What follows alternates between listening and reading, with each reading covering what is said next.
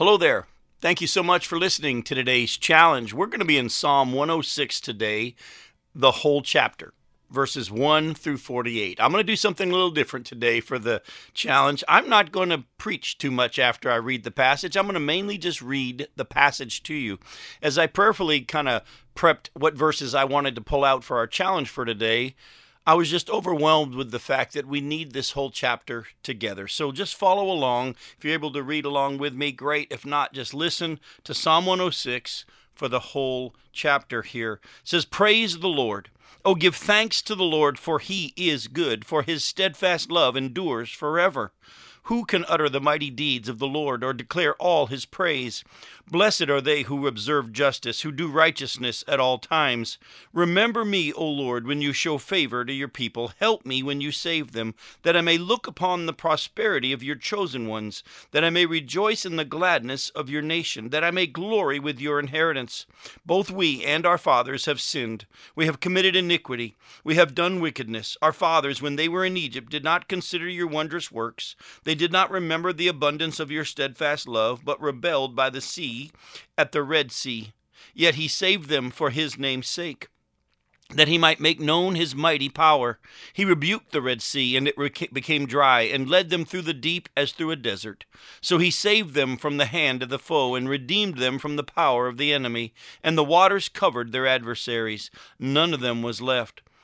Then they believed his words, they sang his praise but they soon forgot his works. They did not wait for his counsel, but they had a wanton craving in the wilderness and put God to the test in the desert. He gave them what they asked, but sent them a wasting disease among them. When men in the camp were jealous of Moses and Aaron, the Holy One of the Lord, the earth opened and swallowed up Dathan and covered the company of Abiram. Fire also broke out in their company. The flame burned up the wicked. They made a calf in Horeb and worshipped a metal image. They exchanged the glory of God for the image of an ox that eats grass. They forgot God, their Savior, who had done great things in Egypt, wondrous works in the land of Ham, and awesome deeds by the Red Sea. Therefore he said he would destroy them, had not Moses chosen Moses his chosen one stood in the breach before him, and to turn away his wrath from destroying them. Then they despised the pleasant land, having no faith in his promise. They murmured in their tents, and did not obey the voice of the Lord. Therefore he raised his hand and swore to them that he would make them fall in the wilderness, and would make their offspring fall among the nations, scattering them among the lands. Then they yoked themselves to the Baal of Peor, and ate sacrifices offered to the dead. They provoked the Lord to anger with their deeds, and a plague broke out among them. Then Phinehas stood up and intervened, and the plague was stayed.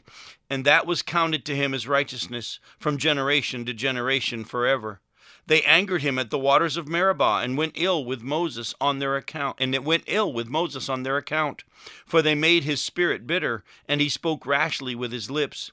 They did not destroy the peoples as the Lord commanded them, but they mixed with the nations, and they learned to do as they did, and served their idols, which became a snare to them.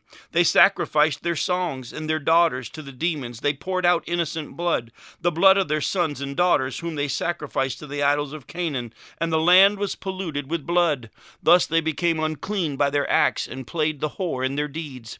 Then the anger of the Lord was kindled against his people, and he abhorred his heritage. He gave them into the hand of the nations, so that those who hated them ruled over them. Their enemies oppressed them, and they were brought into subjection under their power.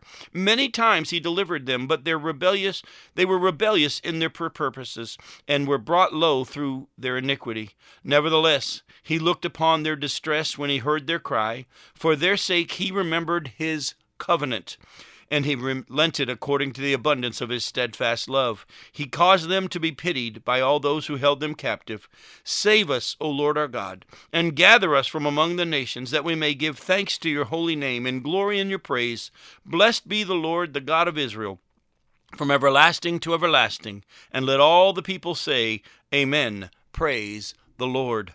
Folks, we are to stop and acknowledge for ourselves as well God's mercy to us as we look back over all of our lives and how often we have turned away. But because of Jesus and his promise and his covenant through Jesus' blood, we too, who don't deserve this mercy, can receive God's steadfast love. Repent and turn to God for his love.